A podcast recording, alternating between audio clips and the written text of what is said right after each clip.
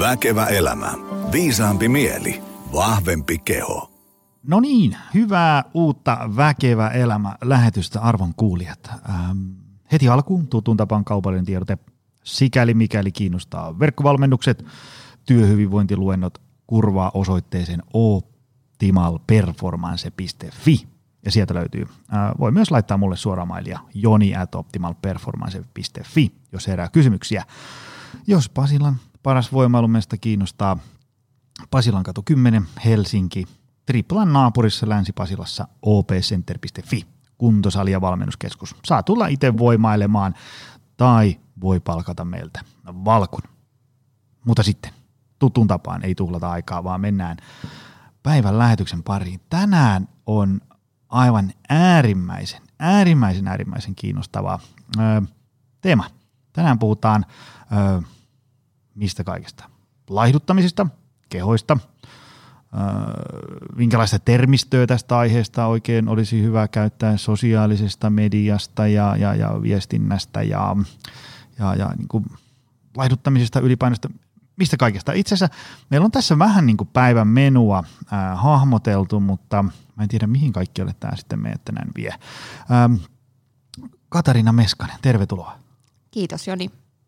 Hei, ähm, me ollaan täällä sen takia tänään, koska ähm, laihduttaminen on teema, josta, tai niin kuin laihduttaminen, kehot, ylipaino, terveys, hyvinvointi, kaikki tällaiset, ää, kehopositiivisuus, ää, läskifobia, mitä tämmöisiä eri termejä tulee välillä vastaan, niin ne on aiheita, joista lähes jokaisella on jonkin sortin mielipide. Ja, ja tota, ää, mä oon huomannut sen, että se, se ää, keskustelu on usein aika lailla semmoista, niin kuin tunteet kuohuu. Ja, ja tota, mä, mä mietin sellaista, että kun äm, mulla on itsellä tuttuja ja, ja ystäviä, jos ajatellaan, että mä oon niin kuin, harrastanut urheilua ja liikuntaa koko elämäni, sit mä oon niin kuin, tartuin levytankoon, eli mua alkoi kiinnostaa vaikka niin kuin, hauiksen paksuus ja niin edespäin vuonna 1996, kun mä olin 16-vuotias. Ja, ja tota, sitten tavallaan sen myötä on sit tutustunut ihmisiin niin kuin, tavallaan niin kuin läpi tämän koko skenen.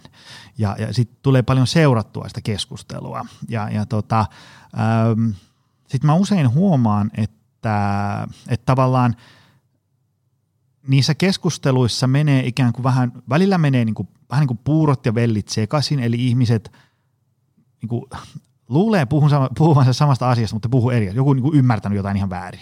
Tai, tai sitten siinä on joku sellainen, että yksi puhuu yhdestä näkökulmasta ja toinen toisesta, ja ne ei niin kuin löydä yhtään yhteistä säveltä ja niin edespäin. Ja sitten mä oon huomannut, että ää, on paljon ihmisiä, jotka vähän niin kuin jättäytyy tämän keskustelun ulkopuolelle. Ja sitten kun niiden kanssa puhuu siellä niin kuin offline, että hei, luitko sitä juttua, niin sitten on että joo, luin ja mä tavallaan ymmärrän sen, mutta sitten siinä on tämäkin ja toikin ja niin edespäin. Ja sitten mä mietin, että mä haluaisin tehdä tästä oman jakson. Ja sellaisen, niin kuin, kun usein niissä eri keskusteluissa tai näissä käsitellään ikään kuin yksi näkökulma – niin mä haluaisin tehdä jakson, jossa me puhuttaisiin ikään kuin jonkun ilmiön eri näkökulmista, kun tuntuu välillä, että on niin tosi paljon niin kontekstisidonnaisia. Et, et, jos tämä tyyppi sanoo näin, niin se on ok, mutta jos tämä sanoo, niin se ei ole ok. Ja jos tässä tilanteessa sanoo näin, niin se on ihan ok, mutta ei tässä tilanteessa.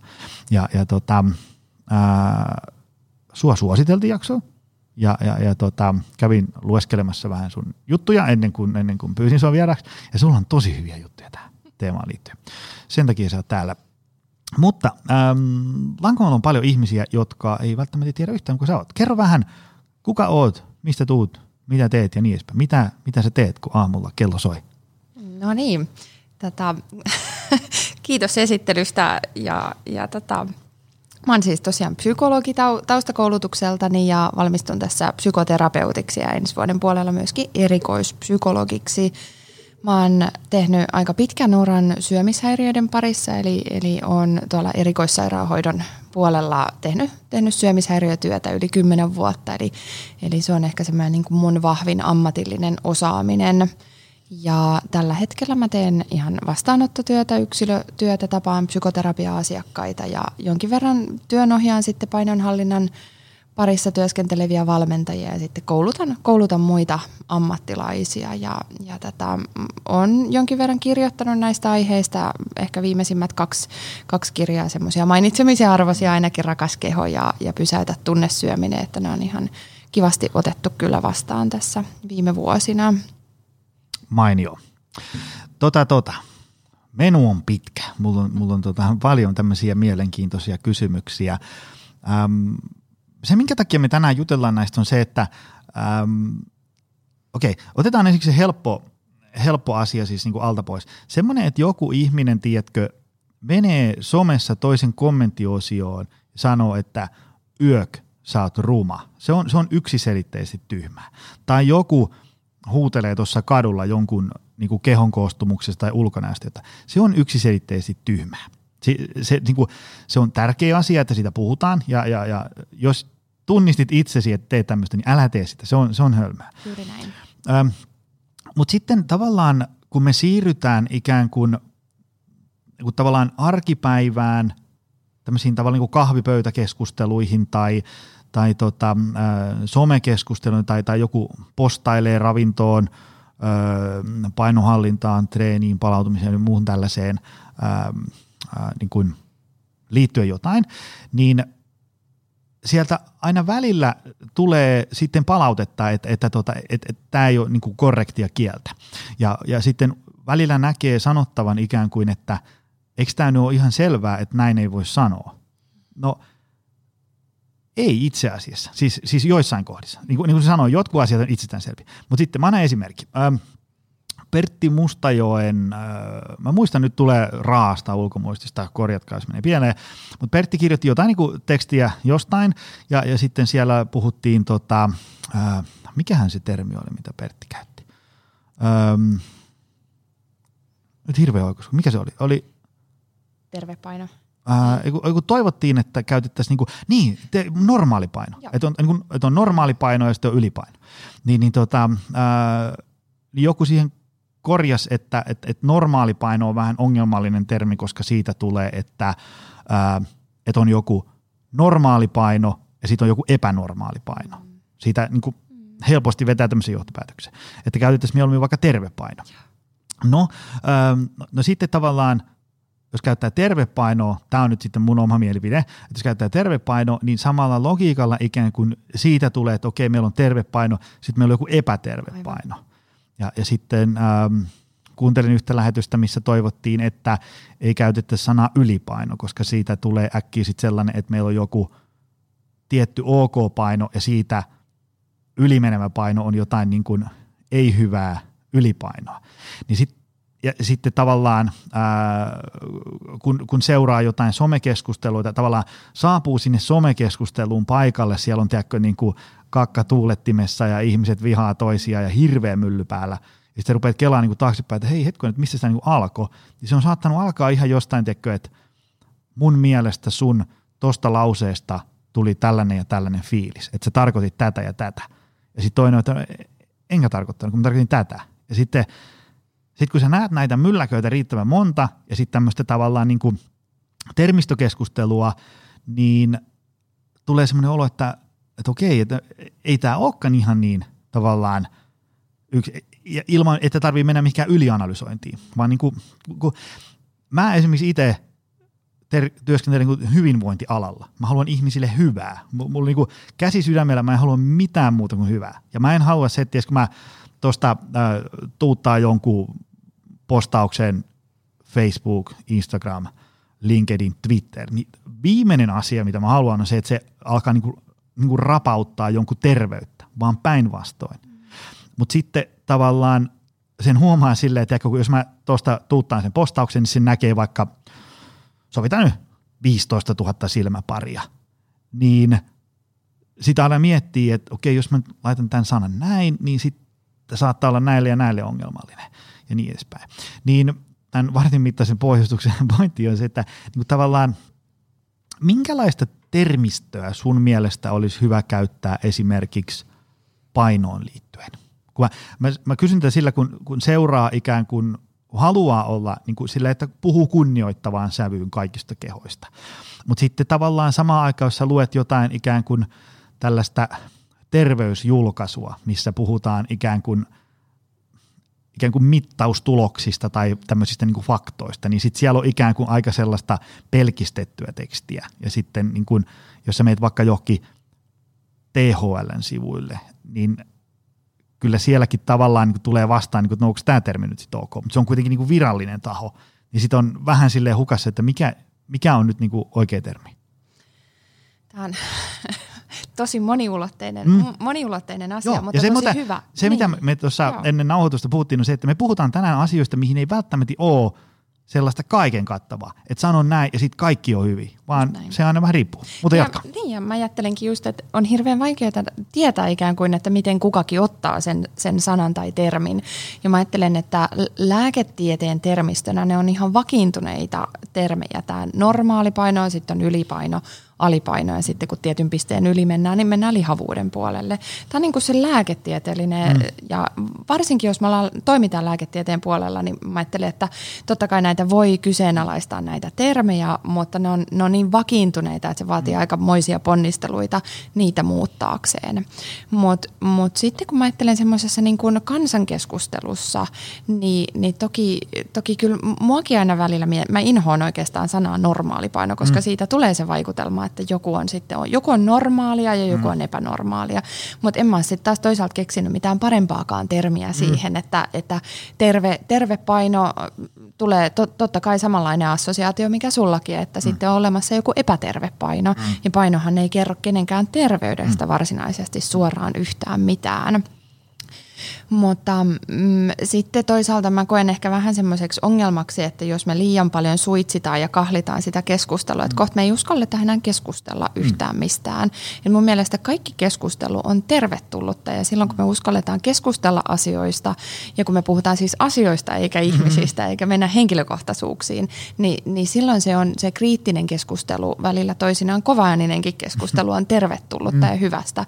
Ja, ja kielihan luo mieltä mieltä. Me, mehän harjoitetaan ikään kuin, niin kuin valtaa niillä meidän sanavalinnoilla. Et siinä mielessä meidän kannattaa olla tietoisia, että minkälaista termistöä me käytetään. Ja mä ehkä itse olen sillä tavalla, mä tuun toki vähän niin kuin lääketieteen puolelta tähän, mm. tähän keskusteluun, että siinä mielessä mä käytän aika paljon tätä vakiintunutta termistöä, mutta sitten taas toisaalta mä haluan samalla kyseenalaistaa sen tarpeen puhua siitä painosta. Mm-hmm. Että miksi just nimenomaan meillä on niin kova tarve määritellä asioita sen painon kautta. Että ikään kuin, niin kuin miksi ihmeessä meillä on jotkut tämmöiset tiukat rajat, että 24,9 niin oot vielä normaalia ja sitten kun oot 25,1 mm. niin ootkin sitten ylipaino ja siinä saattaa olla muutaman sadan gramman heitto. Mm-hmm. Että tämä on jotenkin tämä on niin kuin mun mielestä aika sairaalloista ja kertoo mm. meidän, meidän yhteiskunnan semmoisesta patologiasta – että me ollaan niin fiksoituneita johonkin tämmöiseen niin kuin vaanantamiin mm. lukemiin ja numeroihin. Että totta kai nehän on jollain tavalla, niin kuin ne vaikuttaa jo, jotenkin objektiivisilta, mm. koska ne on jotain numeroita ja koska ne on jotenkin mitattavissa. Mm. Mutta, mutta sitä mä haluan perään kuuluttaa, että mitä se paino ylipäätään se merkitsee mm. ja, ja miksi pitäisi määritellä ihmisiä sen painon, painon lukeman kautta. Mm. Että eihän se kerro, ei, ei se kerro siitä ihmisestä. Useimmiten mm. siis, kun mä oon seurannut näitä keskusteluja, nyt tulee myöskin mun vuodetus pitkä pitkä vastaus anna, pitkään Mä olen erittäin kiinnostunut tästä. mutta, mutta tässä on niin paljon ajatuksia jotenkin pulppua mieleen, niin, niin kun, kun tätä keskustelua käydään, niin useimmiten ollaan jollain tasolla vähän niin kuin huolestuneita ihmisten terveydestä. Mm. Ja siihenhän paino on tosi huono mittari. Mm. Että et eihän niin kuin – jos ajatellaan painoa lukemana, niin eihän se niin kuin millään tavalla kategorisoi ihmisiä siihen, että mikä on terve ja mikä on, on ei-terve, tai mikä on normaali ja mikä on ei-normaali.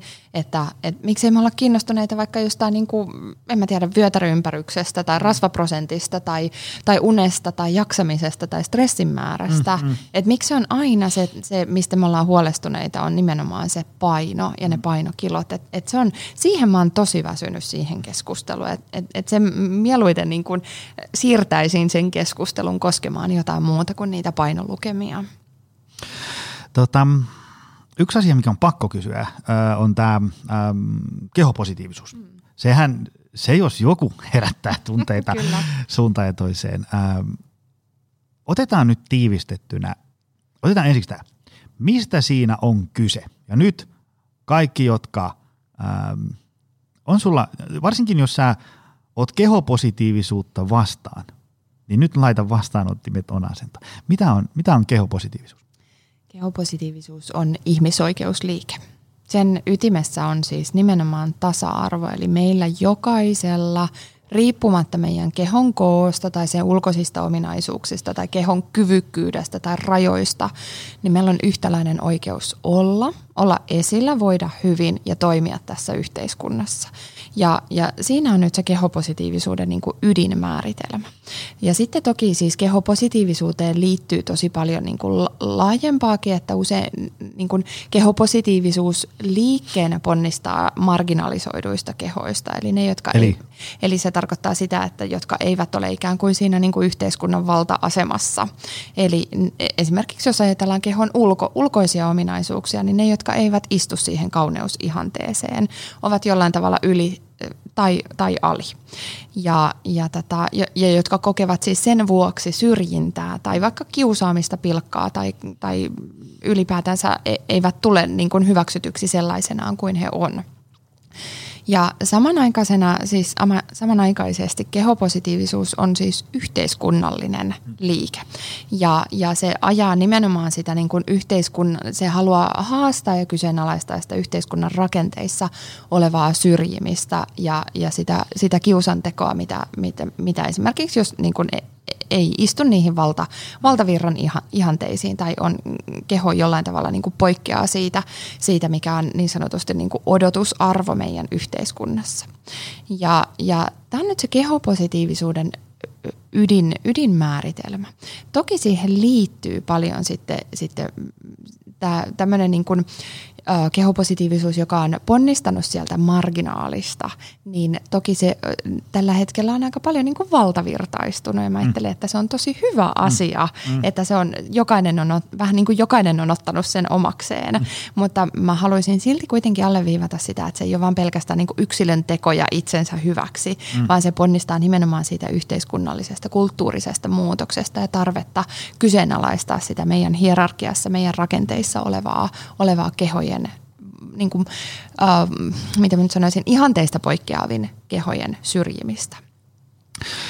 Mitä hyötyä kehopositiivisuudesta sitten on? Mä ajattelen, että sillä on paljon hyötyjä, paljon yhteiskunnallisia hyötyjä. Mä, mä näen, että, että se on aivan valtavan positiivista, että ravistellaan niitä meidän jotenkin niin kuin piintyneitä, tosi kapeita kauneusihanteita ja, ja että oikeasti myöskin nähdään se semmoinen niin rakenteissa sisällä oleva syrjiminen ja se, se eriarvoistaminen, eri, erilaisten kehojen eriarvoistaminen. Se on tosi tervetullutta, että me, me oikeasti ravistellaan vähän niitä meidän, meidän käsityksiä. Ja, ja, ja sitten toki monesti ikään kuin, niin kuin kehopositiivisuus tupataan näkemään semmoisena niin yksilön, yksilöllisenä asiana, niin, niin toki siitä on valtavasti hyötyä myöskin yksilölle itselle, että se, että, että pystyy hyväksymään sen oman kehonsa huolimatta tai riippumatta sen ulkoisista ominaisuuksista tai vaikka just niin kuin jostain kyvyistä tai, tai muista, muista tekijöistä, että se oma keho on huolenpidon arvoinen ja että se on yhtä arvokas kuin kenellä tahansa muulla, niin sillähän on valtavasti hyötyä sitten siihen yksilön arkeen tai vaikka esimerkiksi niin kuin hyvinvointia edistäviin tekoihin, mm. terveyttä tukevia, tukeviin tekoihin kannustaa paljon enemmän kuin semmoinen itsestä inhoamisesta, in, inhoamisesta kumpuavat teot. Öö, mitä siitä sitten seuraa, jos ihminen ikään kuin vihaa kehoaan, vihaa vaikka peilikuvaansa ja niin edespäin?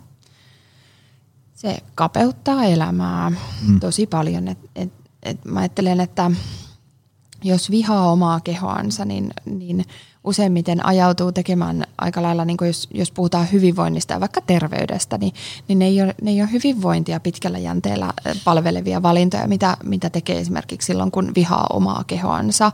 Silloin usein, usein tekee radikaalia ratkaisuja, hakee jotain vaikka niin kuin tämmöisiä pikadiettejä tai jotain niin kuin hillittömiä kuureja tai suhtautuu vaikka siihen omaan kehoansa sillä tavalla toimenpiteiden kohteena, jota vaan niin kuin suoritetaan tai kuritetaan tai jotenkin tuunataan, muokataan paremmaksi.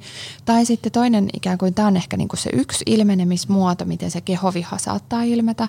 Sitten toinen ehkä semmoinen ilmenemismuoto saattaa olla se, että, että, että se keho on jotain, mikä roikkuu mukana. Että se on vähän niin kuin välitön paha tai jotenkin niin kuin semmoinen unohdettu, unohdettu näkymätön juttu, että, että sitten ei pidetä huolta tai sitä ei huomioida siinä arjessa tai sille ainakaan niin kuin satsata sillä tavalla aikaa ja vaivaa tehdäkseen sille hyvää.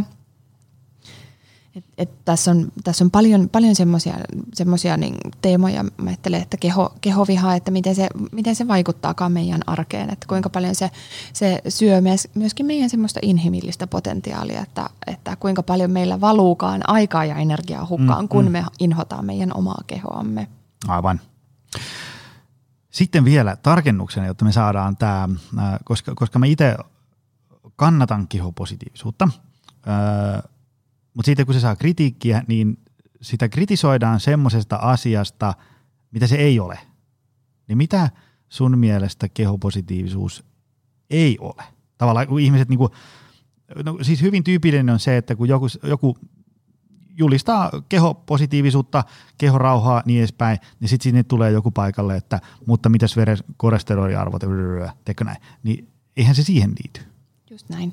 Tässä on vähän, vähän niin kuin kaksi, mä huomaan, että usein tässä on vähän niin kuin kaksi erillistä keskustelua, että on niin. se kehopositiivisuus ja sitten on se terveyskeskustelu. Mm. Ja mä ajattelen, että eihän, sen, e, eihän se kehopositiivisuus uhkaa yhtään kenenkään terveyttä, mm. yksilöllistä terveyttä. Eihän Toi se oli hyvin sanottu. Niin, niin, eikä varsinkaan se ole millään tasolla niin kuin uhka kansanterveydelle, mitä helposti tulee ikään kuin nämä porkkanalla päähän valistajat, että, että koska nämä kansanterveys ja, ja tämmöinen läski, läski niin kuin ilmiö ja, ja, ja nämä, mitä, mitä useimmiten käytetään tässä keskustelussa. Ei, ei, ei, siis se, että yksilö hyväksyy oman kehonsa huolenpidon arvoisena, niin e, eihän se ole millään tavalla kehotus alkaa tai jotenkin niin kuin heittäytyä läskiksi tai heittää, niin kuin, heittää läskiksi näitä hommia. Et, et mikä ihme siinä onkaan, että me pelätään niin paljon sitä, niin kuin, että hui kauhe, ettei vaan meistä tulisi läskejä. Pikemminkin päinvastoin, että jos, jos pystyy hyväksymään itse itsensä niin ehkä, eh, ehkä pystyisi toimimaan itsensä, oman hyvinvointinsa, oman terveydensä kannalta paljon edullisemmin ikään kuin tehdä niitä valintoja tai tehdä niitä terveyttä edistäviä tekoja. Todennäköisesti myöskin niin kuin psyykkinen kokonaisvointi on paljon parempi silloin, kun pystyy hyväksymään itsensä ja oman kehonsa arvostamisen, ar, arvostamisen arvosena, ylipäätänsä hyv, hyvinvoinnin arvosena. Ja, ja sitten mä ajattelen, että kehopositiivisuus niin kuin yhteiskunnallisena liikkeenä, niin eihän siinä ole ne terveys, niin kuin se, se terveys terveysfaktoilla jotenkin niin kuin hyökkääminen, niin, mm. niin me puhutaan niin eri asioista. Mm. Ei kukaan kiellä niitä terveysfaktoja, ei kukaan kiellä, että esimerkiksi terveydelliset riskit kasaantuu, mm. kun paino alkaa kertyä. E, e, se on niin kuin eri keskustelu. Mm. Nyt me puhutaan vaikka esimerkiksi yhteiskunnan rakenteissa olevasta syrjimisestä, niin eihän sillä ole mitään tekemistä sen mm. terveyden kanssa. Hyvä uskoisin, että toi tiivisti. Mä, mä otan tuosta noin äm, askelmerkit tästä lähetyksestä talteen ja pyydän ihmisiä kuuntelemaan se, koska se, mielestäni tuohon se tiivisti tosi hyvin, että jos, jos ikään kuin, jos haluaa kritisoida jotain liikettä, niin silloin olisi hyvä edes niin kuin kritisoida sitä niin kuin ei minkään olkiukkojen kanssa, tiedätkö, että se voi niin kuin kritisoida sitä semmoisesta, mitä se ei edes ole. Niin. Siinähän se menee moni, monesti niin kuin ja kukaan ja ei kiellä sitä terveyspuolta. Mm, että nimenomaan, se, nimenomaan. Se ei ole se niin kuin tämän liikkeen ideologiassa mm. edes. Tota, mm, mitenkä, mulla tuli tuohon sellainen jatkokysymys mieleen. Miten ikään kuin äh, tavallaan sitten kun ihminen on kehopositiivinen, se on esimerkiksi, koska, koska juu, meillä on aina jotain, tiedätkö, äärimmäisiä tarinoita siitä, kuinka joku – vihasi itseänsä ja sen vihan voimalla painoi kaksi vuotta ja menemään ja nyt on tikissä ja vetää triatlonia ja niin edespäin. Meillä on aina näitä, aina tämmöisiä niin kuin anomalioita Gaussin käydössä, mutta sitten tavallaan niin kuin suurimmalle osalle se ei toimi. Ö, mitä tavallaan, niin kuin, mitä omasta kehostaan ajattelee semmoinen ihminen, joka on kehopositiivinen, tai, tai, tai siis se on, niin kuin, se on niin kuin löytänyt hyvän suhteen omaan kehoonsa ja se keho on esimerkiksi ylipainoinen, niin mi- mitenkä se ajattelee? Tosi, tosi hyvä kysymys. Mä, äh, kehopositiivisuuteen liittyy joskus semmoista, tai liitetään, tai mie- siihen mielletään liittyvän ikään kuin semmoista niin kuin jopa toksista positiivisuutta, mm. että se on jotenkin semmoista niin kuin hillitöntä bum bum asennetta, että niin kuin mä vaan ja ainoastaan rakastan ja olen vaan ja ainoastaan positiivinen mun oman kehoni kanssa. Ja, ja se on, sitä mä sanon myrkylliseksi, toksiseksi positiivisuudeksi just sen takia, koska siinä helposti myöskin kielletään ne, se toinen puoli siitä inhimillisestä kokemusmaailmasta. Eli, eli, eli, eli ikään kuin kehopositiivinen ihminen on kutakuinkin sinut sen oman kehonsa kanssa. Ja mä ajattelen, että on sinut myös kaikkien niiden tunteiden ja ajatustensa kanssa, jotka liittyy siihen omaan kehoonsa. Esimerkiksi jos tulee jotain hankalia tunteita tai ajatuksia liittyen siihen kehoon, niin pystyy suhtautumaan niihin sillä tavalla niin kuin inhimillisenä mm. kokemuksena, eli niin kuin vähän niin kuin ohimenevinä sääilmiöinä. Nyt tällä hetkellä on hankalaa oman kehonsa kanssa. Eihän, niin kuin, eihän se tarkoita sitä, että jos on keho positiivinen, niin aina ajattelee vain ainoastaan positiivisesti siitä omasta mm. kehostaan. Mutta enää ne hankalat ajatukset ja tunteet ei johda semmoisiin äärimmäisiin toimenpiteisiin siinä Aivan. omassa keho, oman kehonsa kanssa, eli vaikka niin kuin semmoiseen pikalaiduttamiseen tai hillittömään treenaamiseen tai johonkin niin kuin aivan mu- muunlaiseen suorittamiseen – että pystyy suhtautumaan. Sitten mä ajattelen, että siihen liittyy myöskin paljon semmoinen intu, kutakuinkin intuitiivisempi suhde siihen omaan kehoon, sen erilaisiin tarpeisiin, vaikka nyt syöminen ja, ja liikkuminen. Ne on ehkä monesti siinä keskiössä siinä, että jos mm. ajatellaan, että jos on kehopositiivinen tai, tai viha, vaikka nyt tämmöinen keinotekoinen vastakkainasettelu, mm. että olisi jotenkin kehopositiivinen tai vihaisi omaa kehoaan, mm. joka ei ole siis vastakkainasettelu, mutta usein näin sillä tavalla niin kuin tuodaan vastakkainasetteluun niin, niin, niin kyllä mä ajattelen, että se intuitiivinen suhde siihen omaan kehoon ja sen erilaisiin tarpeisiin, niin se on keskiössä siinä kehopositiivisuudessa. Ja sellaisena se tukee erittäin hyvin mun mielestä sitä hyvinvointia ja terveyttä. Ja vielä täsmennyksenä, voiko siis olla niin, että ihminen, joka on kehopositiivinen öö, ja, ja, ja, ja, ja sellainen kuin sä äsken kuvasit niin sinut kaikkien ajatustensa ja, ja tuntemustensa kanssa, öö, niin – tämmöinen ihminen voi myös haluta pudottaa painoa. Ehdottomasti. Joo. Koska Ehdottomasti. Se, se, se, mikä usein tulee, on se, että et, et, tiedätkö, jengi, joka on vähän pihalla, on silleen, että no niin, nyt se vaan, tiedätkö, rakastaa tuota omaa kehonsa, mutta ei tee asialleen mitään, mm. että pudottaisi painoa. Ja sehän, siitähän siinä ei ole kyse. Ei, ei, se, ei missään niin, nimessä, ei, ei. ei todellakaan. Ja, ja, ja voi, totta kai, siis sehän on ihan yhtä lailla sallittua mm. sa, niin kuin haluta itselleen hyvää. Mutta mä ajattelen ehkä, että jos se, jos se funktio – tai se tavoite siinä niin kuin painonpudotuksessa saattaa olla vähän erilainen, mm. jos on lähtökohtaisesti niin kuin kehopositiivinen. Et, et silloin, se, silloin ei tietenkään vaikka mennä paino edellä tai ei mennä niin kuin kehon ulkoiset mittasuhteet edellä, mm. vaan mennään vaikka niin kuin hyvinvointi edellä, oma jaksaminen tai arjen, arjen kuormituksen sääteleminen tai vaikka joku haluaa parantaa jotain, jotain vaikka omavointiaan semmoista niin kuin fyysistä jaksamista tai vaikka se, että, että jaksaa touhuta lasten kanssa pihalla, niin, niin eihän se, tämäkin on mun mielestä aika semmoinen niin keinotekoinen vastakkainasettelu, mm. että jos on kehopositiivinen, niin ei saa koskaan laittoa, koska mm. niin kuin sit se olisi jotenkin feikkiä se kehopositiivisuus. Ei missään nimessä. Tota, usein me kuullaan tämmöisiä kauhutarinoita, niin kuin laihdutus- tai, tai painonpudotusprojekteista. Ähm, se, mikä mua just näissä häiritsee, on se, että siis ennen kaikkea tässä keskustelussa häiritsee, on se, että ilmatilaa hallitsee sellaiset niin kuin tavallaan ääritarinat. Tiedätkö semmoiset, että joku aloitti laihduttaan ja sitten se tarttu niin kuin äärimmäisiin toimenpiteisiin ja nyt on terveys ihan riakaleen ja niin edespäin. Ja sitten siellä toisessa ääripäässä on, meillä just oli eilen meidän Valkun kanssa tästä hyvä keskustelu. Se toista ääripäätä hallitsee tällainen, niin kuin, että, että henkilö nönnön laihdutti 120 kiloa ja nyt hän vetää, tiedätkö, neljä Ironmania vuodessa. Ja, ja, ja tavallaan niin kuin puhutaan jommasta kummasta. Mutta sitten kuitenkin tässä valmentajan arjessa niin on tämmöisiä ihan arkisia. Joltain lähti kymppi ja nyt on niin kuin selkäkunnossa. Ja ne on ehkä semmoisia tavallaan, no ne, varmaan, ne varmaan kiinnosta ketään, kun ne ei ole niin extreme juttuja. Toki ne kiinnostaa sitä ihmistä, joka on onnistunut. Hän on niin kuin todella, todella onnellinen siitä.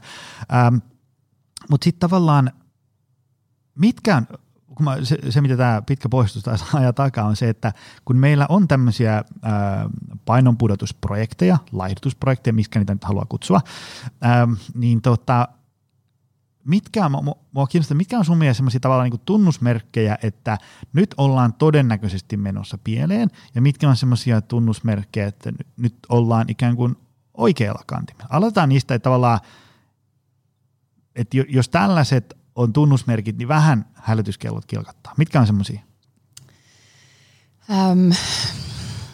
Ehkä, ehkä semmoinen, mä ajattelen semmoinen ehdottomuus, mustavalkoisuus, ne on, ne on mulle ainakin ehdottomia semmoisia hälytysmerkkejä, että nyt, nyt, nyt ei ole kaikki ihan sillä tavalla tasapainossa. Esimerkiksi, että on jotenkin niin kuin tosi tarkkaa se, että mikä on kiellettyä ja mikä on sallittua syömisissä vaikka, tai sitten joku, joku semmoinen niin kuin joustamattomuus vaikka treeneissä, että ei voi joustaa jostain treeneistä, että jos on kavereiden kanssa olisi, olisi kutsu illan istujaisiin, niin on pakko mennä treenaamaan, koska on ajatellut, että sinä päivänä pitää treenata tai, tai vaikka ei jaksaisi, mm. niin on niin kuin pakko mennä, mennä, mennä vaikka sinne punttikselle tai, mm. tai juoksulenkille tai mikä hyvänsä onkaan.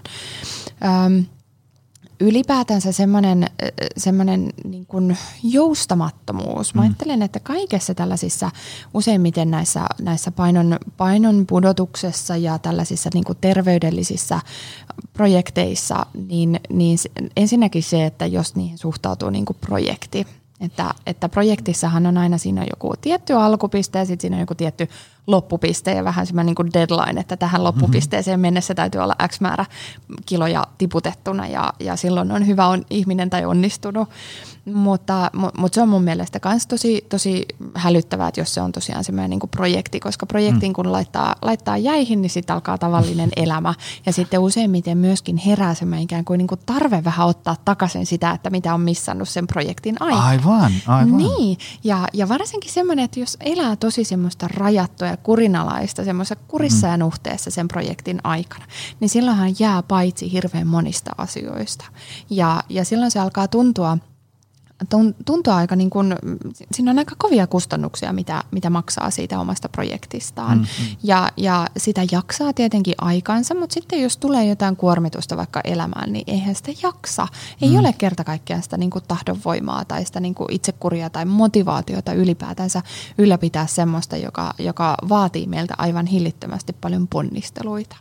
Joo, joo, ja mä niin kuin, tunnistan kyllä paljon tuota ajattelua siitä tavallaan niin kuin – sitä semmoista projektiluonteista, että tavallaan, niin kuin, että, että, että tavallaan niin kuin, nyt mä vielä näen neljä viikkoa jaksan kieltäytyä kaikesta ja sitten kun mun projekti on valmis, niin sitten tavallaan sit otetaan niin kuin ilo irti taas elämästä. Niin. Sitten voi taas niinku ikään kuin elää, kun on kieltäydytty niin. siihen asti. niin. Ja tässä on mun mielestä aika iso ydinongelma myös, että elämä on tauolla niin kauan kuin on tämä niinku painohallinta tai mm. painonpudotusprojekti. Että et, et ei voi niinku elää normaalisti. Ja silloin se elämä sopeutuu siihen painonhallintaan, kun sen pitäisi olla just toistepäin. Että mm. painonhallinta on se, joka sopeutuu siihen elämään ja se on se, mikä joustaa siinä, kun elämä Aivan. ja arki muuttuu. Että et, et tässä mennään monesti metsään. Ja sitten, sitten tosiaan siis, niin kuin tuossa sanoitkin, että, että mehän ollaan niin kuin meidän se, se ympäröivä todellisuus on jotenkin niin kuin kyllästetty niillä sankaritarinoilla.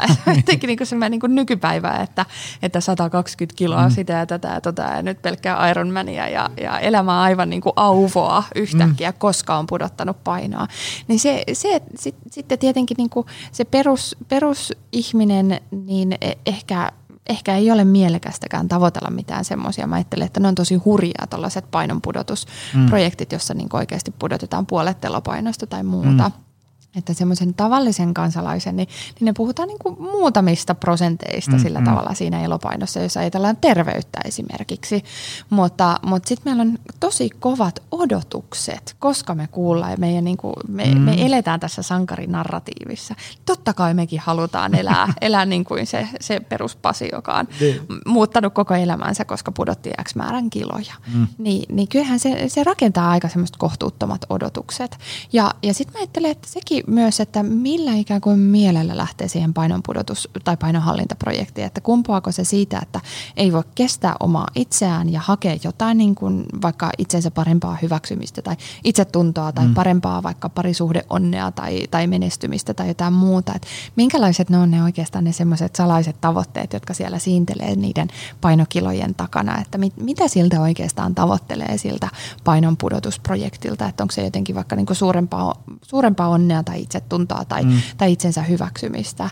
Ja mm, mä uskon, näin, mä ehkä sanon näin kärkevästi, mutta silloin se taatusti menee metsään, jos sillä, sillä että se on niin ulkokohtaista silloin se, se, ne muutokset, että sillä tavoittelee jotain semmoista ehdollista, tai se itsensä hyväksyminen on silloin ehdollista, että jos mä vaan jotain, niin sitten mä voin hyväksyä itseni. Mm.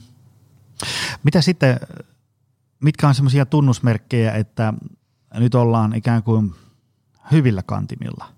Vai onko se näiden, näiden äsken mainittujen vastakohdat? Varmaan jotain, niin. jotain niin kuin vasta, vastakohtaista. Kerro vähän. Mm, se joustavuus. Joustavuus ja semmoinen intuitiivisuus.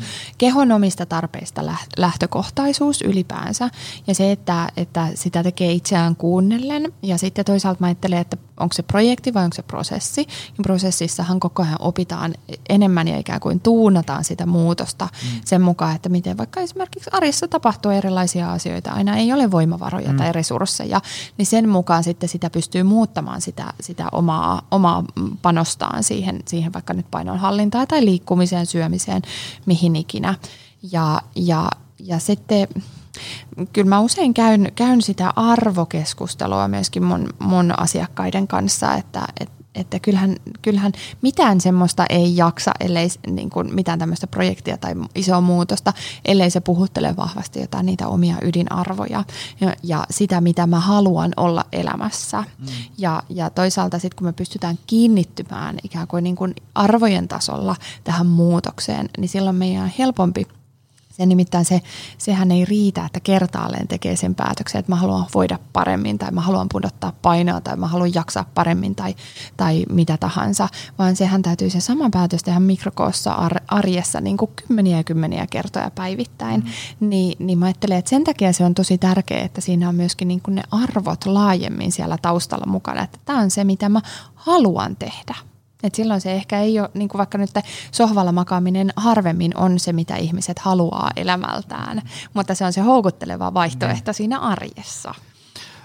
Onko sulla antaa joku tämmöinen niin konkreettinen esimerkki, että miten ihminen on saanut kytkettyä uusien elämäntapojen opettelun niin kuin omiin arvoihinsa ja siihen, mitä haluaa elämältä? Mä kysyn sillä, kun tavallaan arvo, arvokeskustelu on tosi abstrakti on, sellainen on. ja sitten siitä ei välttämättä moni, joka tuolla nyt tiedätkö on, on niin kuin, tavallaan kokkiveitsi kourassa keittiössä, niin ei välttämättä, niin kuin, että miten tämä salaatin rakentaminen nyt kytkeytyy mun arvoihin. Just näin. Ja, ja äh, aika monilla meistä on vaikka arvona terveys. Että mä haluan olla terve, ter, niin kuin voida hyvin ja olla terve. Tai on jotain terveyshuolta esimerkiksi, joka, ja se on monesti se on vähän semmoinen niin ajava, semmoinen niin kuin puskeva, se on vähän semmoinen niin mäkilähtöasetelma, että ei voi enää mennä taaksepäin, että on pakko mennä eteenpäin. Mutta esimerkiksi ihan konkreettinen tasolla vaikka semmoinen niin arjen jaksaminen, että vaikka nyt semmoinen keski-ikäinen tai, tai eläkeikää lähestyvä, lähestyvä mm, ihminen, jolla on vaikka lapsen lapsia, niin haluaa jaksaa lasten lasten kanssa puuhata, potkia palloa tai viedä vaunulenkeille, niin silloin ikään kuin se voi olla se arvo siinä ja ne konkreettiset teot silloin ikään kuin ne, ne on paljon helpompi tehdä niitä konkreettisia tekoja sen eteen. Ja vaikka, vaikka nyt keventää tai harjoittaa vaikka jotain liikuntaa tai lihaskuntoa tai jotain tämmöistä, kun muistuttaa itse itseään siitä, että mä haluan vaikka nyt niiden omien lastenlasten kanssa pärjätä paremmin tai potkia palloa että silloin se, ei, se mä ajattelen, että, että, että tässä on niin kuin monia semmoisia ikään kuin, niin kuin eteenpäin vieviä voimia ja sitten toisaalta semmoisia niin kuin ta, takapäin puskevia voimia. Ja mm. ne takapäin puskevat motivaattorit, ne on vähän semmoisia niin kuin pakko, pakkomotivaattoreita, että jos on jotain terveyshuolta, että on niin kuin pakko vaikka laihduttaa sen vuoksi. Sitten ne eteenpäin vievät tai eteenpäin kutsuvat motivaattorit tai semmoiset vektorit, niin ne on just niitä ehkä semmoisia niin kuin arvoja, että mitä mä haluan olla, mitä, mi, mikä on mulle tärkeää. Mm Tai vaikka esimerkiksi se, että, että työstressi voi olla sellainen, että jos työ vie leijonan osan mun arjesta, mm. niin mä en oikeastaan, se ei ole mulle niin iso arvo, mutta mä haluaisin viettää vaikka perheen kanssa aikaa enemmän, niin silloin, silloin ikään kuin, niin kuin se mun arvo on ristiriidassa sen mun konkreettisen toiminnan kanssa tai vaikka just niin kuin liiku, liik, liikkumisessa, että, että haluaisin liikkua enemmän, mutta konkreettisesti niin kuin arjessa ei ole mahdollisuuksia siihen, mm, mm. niin silloin niitä täytyy, täytyy raivata niitä til, tilaa ja hetkiä sille liikkumiselle, jotta se arvo toteutuu paremmin. Mutta joo, tämä on tosi, mm. tosi abstraktia. Että. Joo, joo, ei, ei, mutta se, se, tota, se minkä takia itsekin, niin kun, kun mä käyn vaikka luennoimassa jossain, niin mä aina – toivon, että mä voisin puhua niin kuin vähintään tunnin, jotta me voitaisiin käyttää aina tähänkin. Kaikki haluaa kuulla vaan, niin kuin, että, että millainen on terveellinen ruoka ja, ja paljon mun pitää käydä salilla ja, ja, ja onko meditaatio tärkeä juttu. Tavallaan niin semmoisia teknisiä nyansseja. Nehän on niin kuin, ne on usein se hyvinvoinnin se kaikkein helpoin juttu. Ei, kun harva on terveystieteiden maisteri, mutta käytännössä jokainen pystyy luettelemaan viisi sellaista asiaa, jotka edistäisi heidän terveyttä, mutta he ei tee sitä. Se, se, se, se, ne tekniset nyanssit on aika helpot. Mutta se, että tavallaan pystyisi ikään kuin, niin kuin ymmärtämään, mitä, siitä, mitä hyvää siitä seuraa elämälleen, kun mä teen näitä asioita. Se vaatii vähän sitä pysähtymistä ja sitä, että sä niin kuin oikeasti istut alas ja joudut ehkä vähän kipuileenkin sun tavallaan nykyisen elämäntyylin kanssa ja, ja, ja tavallaan – hahmotteleen, että, että mitä tässä pitää jatkossa tehdä toisin. Mutta se, se esimerkiksi vaikka niinku, mua esimerkiksi niin kuin peilikuva, joo, kyllä mä voisin myöntää, että, että yksi syy, minkä takia välillä tekee tuossa muutama ekstra sarja hauista, on se, että tykkää, että näyttää joltain. Mutta pelkkä peilikuva on mulle vähän liian huono motivaattori siis sillä tavalla, niin kuin, että jos ajatellaan, että tulee vähän jotain koronahässäkkää ja työstressiä ja huonoa yöunta ja arjessa kiirettä ja niin edespäin, niin pelkkä peilikuva ei saa mua pitää itseeni ikään kuin siinä kultaisella keskitiellä. Ja, ja sitten, koska niin kuin sillä, sillä tavalla mäkin on ihminen, että kun mut lyödään riittävän suureen mankeliin, niin kyllä mullakin alkaa menee tiedätkö, niin kuin McDonald'sia ja suklaata vähän enemmän kuin olisi ehkä hyväksi ja, ja treenit jää ja unet jää ja niin edespäin. Mutta sitten kun tavallaan istuu alas ja miettii, että mitkä on niitä asioita, mitä mä haluan elämässäni tehdä. Esimerkiksi vaikka mä tykkään työstäni ihan hirveästi. Eli työ, perheen kanssa haluan viettää aikaa. Mä haluan, että mulle, kun tavallaan kun mä tulen töistä kotiin, niin mulla on vielä niin kuin kaasutankkia jäljellä tehdä kivoja juttuja. Ähm, sitten mä tavallaan niin tykkään siitä, että mulla on, että mun niin pää toimii, koska suurimman osan mun ammatistani tapahtuu tällä rasvakimpaleella täällä korvien välissä. Jos on väsynyt, niin se ei toimi. Ja mä oon huonoa seuraa kaikille ja, ja, ja niin edespäin. Niin sitten tavallaan, ja niin edelleen. Niin sitten tavallaan kun katsoo sitä listaa, että mitä elämältä haluaa, niin tajuu, että nämä asiat vaatii ikään kuin voimavaroja ja sitä, että kehossa ja mielessä on niin kuin – vääntöä riittävästi ainakin.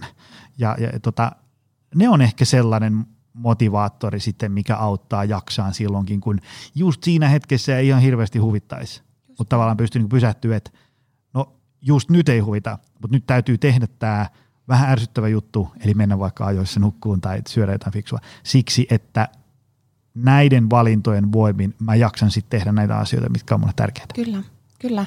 Ja, ja tähän vaatii oikeastaan niin kuin ylipäätänsä minkä tahansa muutoksen tekeminen, niin sehän vaatii myöskin sitä epämukavuuden sieto, mm. sietokykyä. Että et, et me ei voida ikään kuin, niin kuin mennä aina sieltä, mistä niin kuin just sillä hetkellä on, on se mukavinta. Että meidän täytyy, jos me halutaan tehdä muutoksia, niin, niin se nimenomaan niin kuin sä sanoit, että se vaatii usein vähän kipuilua. Sitten mä ajattelen, että se vaatii ehkä jossain määrin myöskin vähän semmoista suruprosessia, että mistä oikeastaan joutuu luopumaan mm. siinä, kun haluaa muuttaa ja haluaa tähdätä kohti kohti sitä parempaa. Että joutuu esimerkiksi luopumaan siitä, että ei voi niin kuin joka ilta istua siellä sohvalla ja katsoa leffaa ja niin kuin herkutella siinä. Et, et jotain, jostain täytyy, ei voi jatkaa niin kuin samalla tavalla. Mm. Ja sitten mä ajattelen, että monilla meistä on, on vaikka olisi ne arvotkin selvillä ja vaikka olisi se niin kuin suunta selvillä, että mitä mä haluan elämältä ja mi, mi, minkälaiseksi mä haluaisin rakentaa sen elämän, niin miksei se ikään kuin tule, miksei se, se jalkaudu sinne omaan arkeen, niin siellä on paljon semmoisia erilaisia ansoja tai semmoisia niin sudenkuoppia, joihin me jäädään jumiin. Ja niiden tunnistaminen on mun mielestä tosi tärkeä osa sitä muutosprosessia, että et, et kyse ei todellakaan ole niistä makro makroista ja makrojen mm. suhteesta tai jostain niin kuin prosenteista tai, tai kilo, kilokaloreista tai grammoista. Ei, se on kaukana siitä. Mm. Ja siinä, niissä mä usein, niihin me niin kuin jäädään, jäädään jumiin, vaikka oikeasti esimerkiksi siinä saattaa olla jotain aivan niin kuin vaikka arjen kuormitusta tai vaikka semmoista niin työstressiä, että ei kerta kaikkiaan riitä paukut siihen, että pystyisi tekemään yhtään mitään. Niin mä puhun usein siitä niin psyykkisestä kaista, kaistaleveydestä, että jos sulla on kaista täynnä ja tukossa, niin silloin se on netti pätkii kerta kaikkiaan. Mm. Että se on ihan se ja sama, että vaikka sä yrittäisit sitä, sitä elokuvaa sieltä pyörittää, niin jos sulla ei ole sitä kaistassa tilaa, kuten esimerkiksi niin kuin monilla tämän, tämän hetken uurtajilla on, mm. on se tilanne, että ei, ei vaan riitä, ei ole työpöydällä tilaa, tilaa tehdä niitä muutoksia, niin silloin meidän täytyy tehdä usein aika rajujakin ratkaisuja, mm. radikaaleja ratkaisuja. Ja tämä on just sitä e, e, myöskin epämukavuuden sietämistä, rohkeiden ratkaisujen tekemistä ja sitä ikään kuin, niin kuin taas kerran mä palaan vielä niihin arvoihin, että mm. mitkä on niitä niin mun omien arvojen mukaisia asioita. Että haluanko mä, että mä oon aivan puhki niistä töistä ja työ valtaa koko, koko mun elämä, jolla mä en jaksa tehdä yhtään mitään. Mä oon kärttyneen illalla kotona tai mä en jaksa esimerkiksi mitään muuta kuin hakea mäkkäristä ruokaa. Mm. Enkä siinäkään siis mitään pahaa silloin. Tällä se on mm. ihan ok. Mutta jos se on se niin kuin jokapäiväinen sisältö, mm. niin sitten ehkä kannattaa pohtia sitä. Vai haluanko mä, että se työ vie kohta kohtuullisen sisällön mun arjesta ja loppuohjalla mä teen sitä, mitä mä oikeasti haluan. Mä toteutan itseäni ja, ja huollan itseäni, pidän hyvää huolta mun terveydestä, mun hyvinvoinnista, jaksamisesta.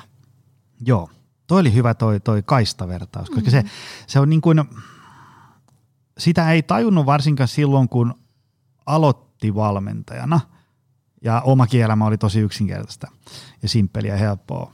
Ja, ja, ja, ja mä, mä ymmärrän sen, että sitä ei sitä kaistan niin kuin pätkimistä ei välttämättä ymmärrä semmoinen ihminen, jolla, joka ei ole ikinä valmentanut ketään, ei ole ikinä oikeasti auttanut ketään ikään kuin huonosta kunnosta hyvään kuntoon. Öm, sen, sen voi ymmärtää, jos on niin kuin oikeasti valmentanut ja nähnyt tavallaan erilaisia skenaarioita, ja sen voi ymmärtää semmoinen ihminen, joka on itse kokenut. Mutta sitten tavallaan niin kuin se, se, jos nyt ajatellaan, ei ole edes kovin poikkeava elämäntilanne on se, että on vaikka henkko taloushuolia, töissä hirveä kiire, ää, univelkaa, ehkä parisuhteesta, jossain ihmissuhteessa jotain hässäkkää, niin sitten tavallaan ne vie niinku ihan valtavasti sitä kaistaa. Mm. Niin si- siinä hetkessä, kun joku tulee, että no miksi on sulle niin vaikeaa saada se 1,7 grammaa protskuu per painokilo, Just messuaan siihen. Niin se, se on vaan niinku, semmoinen märkärätti toisen ihmisen naamalle, että se, et mieluummin ei. Tavallaan, että jos, jos niinku, olisi tosi tärkeää, että jos sä näet, että joku ihminen ei niinku pysty tekemään sellaisia asioita, mitkä se tietää itsekin, että olisi sillä hyväksi, niin se ei siitä oikein sillä, että annetaan niinku lisää keppiä, vaan pitäisi niinku istua aina ja miettiä, että no että mikä tässä on niin taustalla, koska ei, niin kuin, ei, ei kukaan ihminen herää aamulla niin, että tänään aion turmella kehoani ja mieltäni, mm. vaan se niin kuin, jokainen ihminen haluaa ikään kuin elää hyvää elämää. Ja, ja sitten – mutta sitten tavallaan niin kuin joskus tilanne on sellainen, että, että se vaan niin kuin on tosi hankalaa. Niin, ei ole resursseja niin, siihen. Niin, niin. Ja silloin, silloin, jos joku tämmöinen muutosprosessi tökkii, niin silloinhan meidän kannattaa, ei meidän kannata niin kuin puskea sieltä, mistä ei liiku, vaan kerta kaikkiaan pysähtyä ja miettiä, että mikä nyt olisi sopiva strategia. Ja sen ei tarvi olla mikään loppuelämän strategia, mutta otetaan hengähdyshetki ja, ja pohditaan yhdessä tämä tilanne. Ja, ja siihenhän nämä on monesti hyvin onnistuneet tai hyvin niin kuin käyntiin lähteneet kaiken maailman maailman projektit, mm. niin nehän tyssää siihen, että tulee jotain muuta, joka ikään kuin varastaa sen shown mm. ja, ja sitten ei olekaan enää mitään mihin palata, koska mm. ne on niin kohtuuttomat ne vaatimukset siinä, siinä vaikka nyt tässä tämmöisessä poinon pudotus- tai kehonmuokkausprojektissa, että et, et se, ei niin kuin, se ei jousta, vaikka sen pitäisi olla just toisinpäin, että se on se, joka joustaa ja se sopeutuu, kun elämässä tulee erilaista kuormitusta ja haastetta.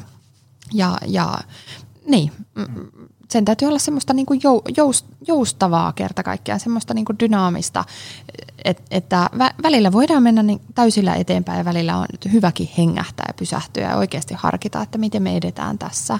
Ja, ja aina kannattaa. Ja sitten sit mä ajattelen, että monet meistä aika taitavia ikään kuin, niin kuin vaan puskemaan ja suorittamaan vähän lisää. Ja sitten kun mm-hmm. tuntuu hankalalta, niin sitten pusketaan ja suoritetaan vähän vielä enemmän. Verenmakuisuus, kärsi kärsi kirkkaimman kruunun saat. Ja sitten vielä ympäröidyt röytynä tämmöisillä sankaritarinoilla, niin kyllä munkin täytyy ja, mm. ja, ja sitten jotenkin, niin kuin, miksi tämä tuntuu niin pahalta musta. Ja, ja sehän on ihan niin kuin päivänselvää, että semmoinen ei onnistu. Tota, tuolla on langoilla aika paljon valmentajia. Mä huomasin siitä, kun ihmiset tägäilee somessa, niin siellä on usein valkku alaviivassa ja se. mitä ihmisten tai, tai näiden valmentajien pitäisi ajatella siitä, että kun joku – potentiaalinen uusi valmennettava laittaa viesti, että minä haluan laihtua, tai se, se, se istuu siihen valmennuspenkkiin ja ilmoittaa tavoitteekseen, että mä haluan kympin pois. Mitä siitä pitäisi ajatella? Hy- hyvä kysymys. Koska se, se on, niin kuin, se on mm. hyvin tyypillinen se tilanne. Se on varmasti taatusti tyypillinen. Mitä siitä niin kuin tavallaan, tietysti tästä voisi vetää oman kahden tunnin jakson, mutta, mutta heitä jotain ajatuksia. No, ähm, musta on vähän ehkä hankala, koska, koska sehän paljastaa monesti sen, että on, on tosi painosidonnainen ja silloin ollaan niin kuin vähän niissä makroissa tai prosenteissa tai, tai 1,7 grammassa siinä, siinä että se on, se on ikään kuin, silloin siihen suhtaudutaan projektina ja, ja siitä on se prosessin omaisuus kaukana.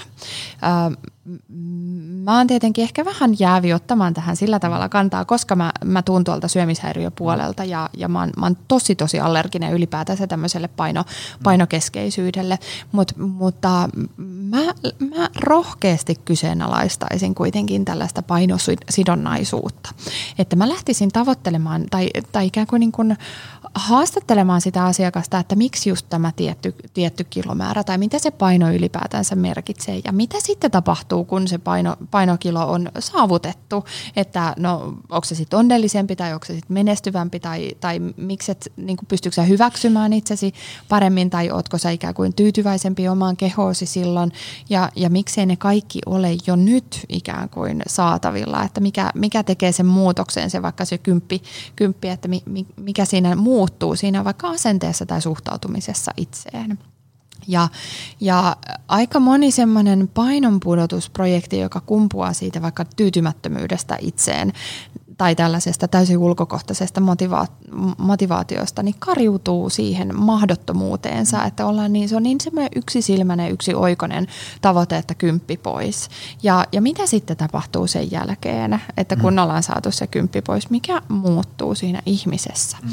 tai mikä muuttuu siinä su- suhteessa, suhteessa itseen. Ja, ja no mä kyseenalaistaisin sitä, sitä rohkeasti, mutta sitten taas toisaalta tietenkin mä ymmärrän sen, että, että kun, kun valkku palkataan, niin, niin, niin kun, ei ehkä kannata kuitenkaan niin näyttää ovea, ovea, ovea, että hei, että, ei ole, että mä en lähde tämmöisiin painojuttuihin, koska se on se, mitä me useimmiten, mihin meidän asiakkaat lähtee alun perin. Mutta meillä on tuhannen talan paikka ikään kuin kääntää se keskustelu pois siitä, tai se fokus siitä pois siitä painosta ja, ja siirtää sitä ehkä vaikka niin kuin kehon toiminnallisuuteen tai pystyvyyteen tai kehon arvostukseen tai, tai johonkin vaikka arjessa jaksamiseen tai johonkin tällaiseen, joka ei ole niin sellaista niin kuin, se, se, ne painokilot on, on, se on niin yksi, yksisilmäinen tavoite vaan. Että, että toki, mä, toki mä lähtisin siihen, mutta mä haluaisin haastaa, haastaa siis mm. jos mä olisin itse valmentaja, niin mä haluaisin haastaa sitä painosidonnaisuutta. Mm. Joo, joo, ja sitten kun siinä niin kuin ollaan sen on itsekin huomannut joskus, että joissain projekteissa menee silleen, että tavallaan kaikki muut asiat, mitä me tiedetään, että edistää terveyttä ja me tehdään siinä projektissa, menee hyvään suuntaan. Tiedätkö, voimatasot, liikkuvuus, vireystila, kaikki menee parempaan suuntaan, mutta anna olla, kun se vaaka näyttää vaikka huonompia lukemaa kuin naapurilla ja hitaamminkin vielä – niin sitten tavallaan sen koko projektin, se joku teekö, kahden kuukauden työ, sille niin tälle henkilölle sit mitään merkitystä.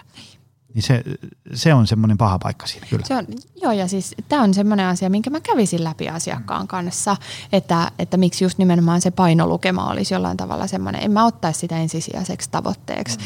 Ja mä, mä tuppaan ajattelemaan, että se paino on jotenkin jokseenkin sivuseikka, että jos siinä tapahtuu jotain muutosta, niin mahtava juttu, mutta se ei, sen ei tarvi olla millään tavalla niin kuin siinä keskiössä, siinä mm. yhteisen työskentelyn keskiössä. Että asiakas itse määrittelee, että minkälaiset ne on ne omat tavoitteensa, että, että vaikka mutta monesti haasteena toki on, on se, että, että kun se on jotain niin semmoista konkreettista ja se on niin semmoista niin kuin numeraalista, että siihenhän me helposti fiksoidutaan just sen takia, koska me mielletään, että se on jotain objektiivista, koska se on numeroilla mitattavissa olevaa. Mutta joku arjen jaksaminen tai lasten lasten mm-hmm. kanssa pihalla juokseminen, niin eihän se ole mitenkään semmoista objektiivista tai mitattavissa olevaa. Niin sillä tavalla mä ajattelen, että meidän kannattaa keksiä jotain semmoista NS-objektiivista myöskin siihen rinnalle, mm. mieluummin joka haastaa sitä painoa painoa?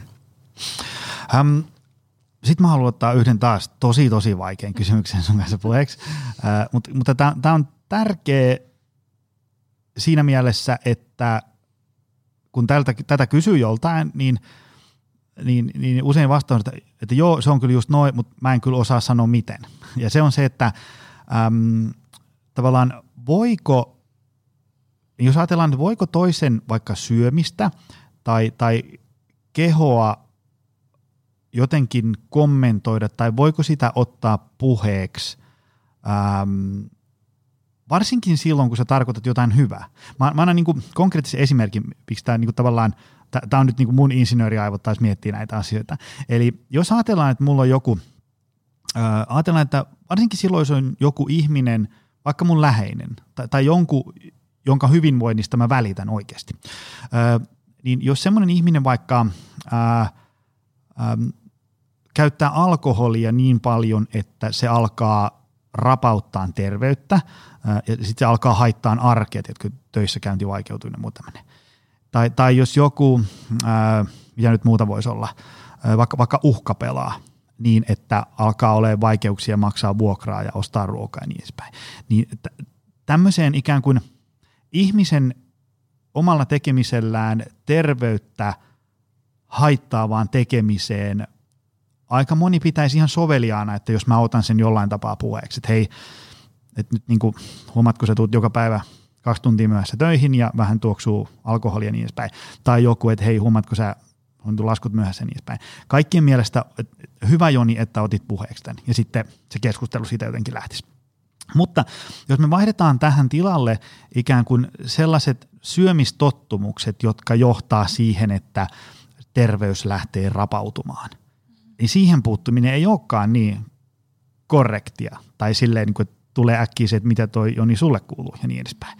Ja sen mä niin kuin ymmärrän, että en mä tuo niin kuin, tiedätkö, Prismassa me huutelee ihmisten ostoskärryihin, että hei kannattaisiko viedä toi pois. Se, se, niin. Mutta tavallaan semmoinen, niin kuin, voiko sitä tehdä jotenkin niin, ja varsinkin silloin, kun se on vaikka sulle joku läheinen ja sä niin kuin ihan oikeasti välität siitä, kun tavallaan niin kuin tuntuu ikävältä vain hi- seurata hiljaa vierestä, kun sä näet, että nyt ikään kuin tässä on nyt kulunut vaikka vuosi ja, ja, ja nyt tämä terveydentila on mennyt niin kuin huonompaan suuntaan, niin, niin tota, voiko tätä kerro mulle jotain. Mä en edes tiedä, miten pitäisi kysyä, mutta saatko se kiinni, mitä mä, mä takaa? Mä, mä saan tosi hyvin Joo. kiinni. Mä, mä uskon, että se olisi varmaankin yhtä hankala keskustelu mm. kuin se alkoholin puheeksi mm. ottaminen tai uhkapelaamisen puheeksi ottaminen. Että harvoin meistä niin kuin kukaan menee sillä tavalla, että hei, miksi sä juot? Mm. Että et, et kukaan ehkä ei menisi myöskään, että hei, miksi sä syöt ongelmaksi asti. Mm. Tai ei ainakaan kannattaisi, sanotaan mm. näin, että sille ei saa mitään muuta kuin torjuntaa tai, tai, tai kerta kaikkea semmoista niin kuin lukkiutumista aikaiseksi. Mä ajattelen, että ehdottomasti kannattaa ottaa asiat puheeksi, eikä olla vaan hiljaa, koska siitä tulee, tulee helposti semmoinen vähän niin kuin virtahepo siellä olohuoneessa, että molemmat kiertelee kissa kuumaa puuraa, mutta kumpikaan ei ota puheeksi ja jossain vaiheessa siitä tulee semmoinen niin, kuin niin lukkiutunut asia, että sitä ei enää voikaan ottaa kummankaan taholta puheeksi. Mutta tuhannen taalan paikka on toki se, että miten ne asiat ottaa puheeksi. Ja taas kerran nyt mä ajattelen, että tarviiko esimerkiksi puhua vaikka painosta. Tai tarviiko puhua vaikka terveydestä tai tarviiko puhua siitä suoraan siitä syömisestä, siitä mm. ongelmallisesta toiminnasta. Mä ehkä enemmän kysyisin voinnista ja jaksamisesta. Ö, toisin esille sitä, että mä olen läsnä Mä oon tukena tarvittaessa, jos olisi jotain, niin mä mieluusti haluaisin auttaa. Mikä on myöskin ihan toi, toimiva näkökulma tai toimiva tapa voi olla se, että hei mä oon miettinyt tätä, mutta mä en ole ihan varma, että miten mun kannattaisi tässä tilanteessa toimia.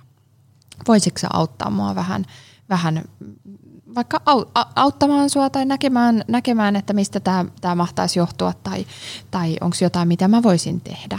Ja, ja kaikenlainen, mä ajattelin semmoinen niin avoin ja utelias asenne, niin sehän on semmoinen hyvä, hyvä ylipäätään semmoinen niin vastavuoroisuus ja dialogisuus, eli semmoinen, semmoinen, että molemmat käy sitä keskustelua yhtä lailla, niin, niin se, on, se on hyvä lähtökohta siihen semmoiseen onnistuneeseen kohtaamiseen. Ei sillä tavalla, että me mennään jotenkin niin kuin sormi pystyssä tietäen paremmin ja eh, niin kuin mm. tuputtaen niitä omia ratkaisuja, mitä me ne helposti läheisinä. Meillä on niin kova tarve auttaa sitä toista ja me tiedetään niin hyvin ne asiat, että miten mm-hmm. tämä nyt tästä lähtisi. Niin sitten me tullaan vähän niin kuin siellä porkkanalla päähän paukuttamaan ja auttamaan mm-hmm. sitä toista väen väkisin, vaikka toinen ei halua nyt just sillä hetkellä vaikka esimerkiksi siihen syömiseen apua, mutta haluaa vaikka arjen jaksamiseen tai työstressiin tai itsetunto-ongelmiin apua. Ja, ja se, silloin se voi olla paljon mm. hyödyllisempi se, että me, me tarjotaan apua semmoiseen niin kuin siihen, me ollaan ystäviä, me ollaan läheisiä siinä läsnä, eikä lähdetä paukuttamaan sitä tietoa siihen tai ratkaisuja. Hyvä. Mulla oli pakko kaivaa täältä esiin, koska mä kysyin tätä näistä niin kuin muissa konteksteissa taannoin ja tämmöinen Twitterissä tämmöinen Jenna Mäkelä-niminen henkilö, Jennalle terveisiä Twitteriin. Hän auttaa ikään kuin tämmöisiä niin kuin peliongelmaisia. Hänellä on itsellä ollut se, jos en ihan väärin muista, niin sanoi, että, tai kun mä kysyin, että miten, jos on joku peliongelma, että niin kuin, mitä sitten, niin se sanoi hyvin, että, että aihe on vaikea ja saattaa aiheuttaa vastaanottajassa välittömän pakenen raivostureaktion. Ja niin suosittelee käyttää ikään kuin puheeksi tämmöistä niin kuin omien tunteiden kuvausta. Eli, että, eli ei, ei sille ylätasolta ää, alaspäin puhetta moralisointia, vaan enemmänkin, niin kuin, että, että hei, mua pelottaa kautta huolestuttaa tai että musta tuntuu pahalta katsoa sivusta, olen huolissani ja niin edespäin. Ja sitten että niinku, tämmöinen niinku toipumiskeskeinen näkökulma, eli, eli tota, että, että hei, haluaisit sä niinku alkaa työskentelemään tämän asian kanssa, että, että voitaisiko me yhdessä tehdä tälle – niin kuin jotain ja niin edespäin. Sen sijaan, että nyt, nyt lopeta toi. Niinpä, mm. niinpä. Ja, ja, ja silloinhan se on aika semmoinen niin turvallinen lähestyminen sille toiselle ihmiselle, jos sä puhut omista tunteista. Mm. Sä omistat ne omat tunteesi ja sinne ei ole ikään kuin sä et niin kuin hyökkää sitä toista ihmistä kohtaan. Ja, ja mä ajattelen, että näihin liittyy ihan samalla tavalla kuin uhkapelaamiseen tai alkoholiliikakäyttöön tai mihin tahansa tämmöiseen ongelmalliseen toiminta- tai käyttäytymismalliin, niin siihen liittyy aivan valtavan paljon häpeää. Mm. Ja kaikki toimet, mitä me voidaan tehdä, jotta me hälvennetään sitä toisen ihmisen kokemaa häpeää, niin ne on paikallaan. Ja semmoinen ylipäätään semmoinen niin kuin lämmin, avoin, utelias vastavuoroisuus siinä kontaktissa. Ja, ja sitten se, että, että nimenomaan se, niin kuin, että hei voidaanko me yhdessä tehdä se yhteistyö, että mm. mä autan sua, mä haluan auttaa sua, mua kiinnostaa, mitä sulle, miten sulla menee, niin, niin miten me voitaisiin lähteä tästä ei sillä tavalla, että hei mä tiedän mikä sua auttaa parhaiten, että on tämmöinen ja tämmöinen kuuri tai toi ja toi dietti, vaan se, että, että ja sit, sitten samaan aikaan me tunnustetaan se toisen ihmisen niin kuin paras asiantuntijuus itsestään, mm-hmm. että, että he on usein kokeillut jotain kaikenlaisia, useimmiten pikadiettejä ja muita, muita tämmöisiä niin kuin pikavoittoja tavoitellut. Ja, ja he kyllä osaa ikään kuin itse myöskin arvioida, että mikä on toiminut ennen ja mikä voisi tässä tilanteessa toimia parhaiten. Ja, ja, ja silloin me voidaan olla avu avuksi. Me voidaan olla mm. niitä kanssakulkijoita, mutta, mutta kaikki semmoinen niin kuin syyllistäminen tai syytteleminen tai, mm. tai sellainen paremmin tietäminen, niin si, sitä mä varoisin kuin ruttoa. Ja, ja sitten myös mä haluan lohduttaa, että usein saattaa herättää vähän semmoista vastustusta äh, alkureaktio, ja, ja, mutta samaan aikaan mä ajattelin, että läheisenä mä en sitä pelästyisi – koska se saattaa sitten toisaalta myöskin madaltaa sitä kynnystä myöhemmin sen toisen ihmisen ottaa se sama asia mm. puheeksi, kun sä oot jo vähän niin kuin raottanut sitä, sitä verhoa sen, sen asian ympäriltä. Mitä sitten äm, toisten ihmisten vaikka niin kuin keho tai, tai, tai ulkonäkö, niin tähän varmaan ei ole taas välttämättä yksiselitteistä vastausta, mutta tiedätkö, niin kuin, ähm, niin kuin ihan aluksi puhuttiin, semmoinen joku, että, että hyi, se on, se on tyhmä, ei sitä. Mm. Mutta sitten tavallaan aina miettii sellaista niin kuin arkista, tiedätkö, että niin kuin, ähm, kun mä tiedän esimerkiksi ihmisiä, joiden kanssa ollaan puhuttu ihan niin kuin sille ollaan, niin kuin, meillä on luottamus keskenään, niin he ovat vaikka ähm, pudottanut painoa liikkumalla, syömällä ja palautumalla hyvillä elämäntavoilla vaikka 10 kiloa. Ja sitten joku toteaa, että hei, ootko sä niin kuin hoikistunut? Ni, niin he on sanonut, että, että, että, että se tuntuu niin kuin tavallaan kivalta, että niin kuin joku huomasi työnjäljet ja niin edespäin. Ja tavallaan kun oli tavoitellut sitä itse ja sitten joku niin kuin tällä, näin. Mutta sitten sit me tiedetään, että sit välillä se voi mennä, niin kuin jos toinen on vaikka sairastunut tai, vakavasti ja sen takia paino tai, tai jotain ää, muuta. Tai sitten siinä voi olla jotain sellaisia, että Aino, nytkö sä vaan kehut mua, kun mä oon vähän laihempi. Siinä, siinä voi olla tällainenkin. Mutta sitten tavallaan aina miettii myös sitäkin, että, että jos ajatellaan, että me mennään niin johonkin ja, ja joku näyttää mun mielestä hyvältä, niin voinko mä sanoa, että hei, näytätpä sä hyvältä. Siis sillä tavalla, kun se kehokin on osa sitä kokonaisuutta, mitä mä siinä niin kehon. Ja sitten alkaa olla se, että no, tiedätkö, kun mä en niin kuin kauhean helposti lähde sille tielle, että eikö nykyään mitään saa enää sanoa, koska se on vähän laiskaa ajattelua. Mutta sitten aina kun miettii, että, että mikä on soveliasta ja, ja, ja mitkä kannattaa ehdottomasti jättää pois. Anna mulle jotain. Hyvää pohdintaa. Minusta on tosi tärkeää, että pohdiskelee vähän ennen kuin laukoo niitä mm. omia kommentteja, koska me ei tiedetä, että miten se toinen ihminen mm. ottaa sen, sen meidän hyvää tarkoittavan kehun. Mm. Ja, ja Mä oon itse aika varovainen ylipäätänsä tämmöisten niin ulkonäköön liittyvien kehujen tai kommenttien ylipäätänsä parissa. Tai niin kuin, mä en käytä niitä, niitä ihan, ihan siitä syystä, että mä en halua ikään kuin, niin kuin lisätä sitä meidän ulkonäkökeskeisyyttä siinä kommentoinnista, että, että kehua voi monella muullakin tavalla kuin kommentoimalla sitä kehoa. Ja sitten mä ajattelen myös, että – että, että kun me kommentoidaan toisen ihmisen kehoa, niin me samaan aikaan me vähän niin kuin, me, jos ei se ihminen ole pyytänyt kommenttia, hmm niin me vähän asetetaan hän sellaiseen altavastaajan asemaan, että me ikään kuin, niin kuin pyytämättä kommentoidaan mm, hänen kehoaan. Ja, ja silloin se on myöskin ehkä semmoista vallan käyttämistä, mm. että se ei ole sinänsä, siis moni ottaa sen mahtava juttu, tosi hienoa, mutta sitten, sitten se, joka ikään kuin, niin kuin kipuileekin sen oman kehonsa kanssa, mm. niin se ei olekaan hyvä kommentti hänelle. Ja mä oon nähnyt kymmenien kymmenien syömishäiriöiden, satojen syömishäiriöiden alkavan just jostain tällaisesta mm. kommentista, joka ei ole siis välttämättä se, että hyi mikä läski, mm. vaan esimerkiksi just se, että hei onko laihtunut, koska sehän helposti kiinnittää meidät, se positiivinen sosiaalinen huomio, mitä me saadaan siitä laihtumisesta, mm. niin sehän monesti kiinni, se on hirveän koukuttavaa, mä ymmärrän sen mm. tosi hyvin, mutta sitten samaan aikaan se saattaa kiinnittää meidät semmoisiin niin ongelmallisiin ajattelumalleihin liittyen siihen meidän omaan kehoon. Vaikka esimerkiksi se, että se keho on ainoastaan hyväksyttävä, saa ainoastaan kehoja ja kannustuksia, positiivisia kommentteja, kun on laihtunut. Ja sitten mä tiedän monia semmoisia vaikka jojolaihduttajia, jotka sitten ku- kuvaa sitä, että kun on lihonnut sen takaisin, niin sitten yhtäkkiä nämä positiiviset kommentit loppuu kuin seinään. Mm-hmm. Niin se on, aika, se on aika satuttavaa myöskin, että sitten ei enää tukkaa ikään kuin sitä positiivista kommentointia – ja, ja, ja samaan aikaan siinä on myöskin sekin ongelma, että me vähän niin kuin redusoidaan se ihminen vaan semmoiseksi ulkoiseksi olemukseksi, kun me kommentoidaan. Mm. Me ei tietenkään tätä me ei niin kuin kaikkea tietoisesti tehdä, mutta silti mä haluan, mä haluan vähän ehkä kyseenalaistaa sitä semmoista ulkonäkökeskeistä mm-hmm. kommentointia, vaikka meillä ei ole sitä intentiota, että me jotenkin niin kuin vaan redusoidaan, mm. mutta se ei, se ei ole mun mielestä ihan täysin ongelmatonta. Et ehkä mä mieluummin kommentoisin vaikka, vaikka en tiedä silmien väriä tai jotain. Mm-hmm. Toki onhan siinä sekin, sekin ilmiö, että sit jos me ei koskaan kommentoida sitä, niin kuin, että keitä me ollaan tai miltä me näytetään ikään kuin ulospäin, niin, niin aletaanko me olla semmoisia vähän niin kuin tyhjiöitä, että me ollaan vähän niin kuin semmoisia kuplia vaan, mm. että joilla ei ole mitään semmoisia ulkoisia ominaisuuksia, että, että toki, toki en ole missään nimessä mitenkään niin kuin mustavalkoinen tai mm. ehdoton tässä, mutta kavereiden keskuudessa, kun tietää ja kun esimerkiksi se toinen voi sanoa, voisi sanoa, että hei muuten, että toi tuntuu tosi pahalta, kun sä sanoit noin. Mm. Tai olipa tosi kiva, kiva, että voisiko se joskus muulloinkin kehua mua tai mun ulkonäköä. Niin ollaan silloin, silloin ollaan turvallisemmassa maastossa. Tähän jaksoon on pakko uhrata oma osionsa myös niin kuin sosiaaliselle medialle ja medialle tota, muutenkin. Ja vain sen takia, koska aika paljon me vietetään siellä aikaa ja siellä on jos jonkinnäköistä matskua ja siellä on jos jonkinnäköistä kommentointia ja niin edespäin. Ähm, ennen kaikkea mua kiinnostaisi, että mitä eri ilmiöistä ja, ja asioista pitäisi niin kuin siellä ajatella. Ähm, mulla tulee montakin asiaa mieleen, mutta mä nyt heitän jotain. Eli tavallaan niin kuin,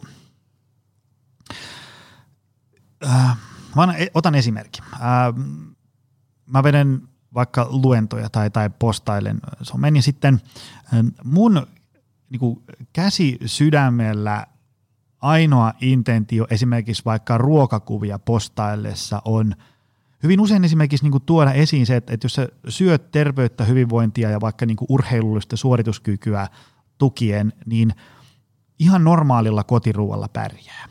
Ää, ja, ja se, että sellainen näitä äsken mainittuja asioita tukeva ravitsemus ei ole maitorahkaa raijuustolla ja teetkö niin kuin, että se vain mahostamaton kanarinta kelpaa ja kaikki pitää punnita ja niin edespäin.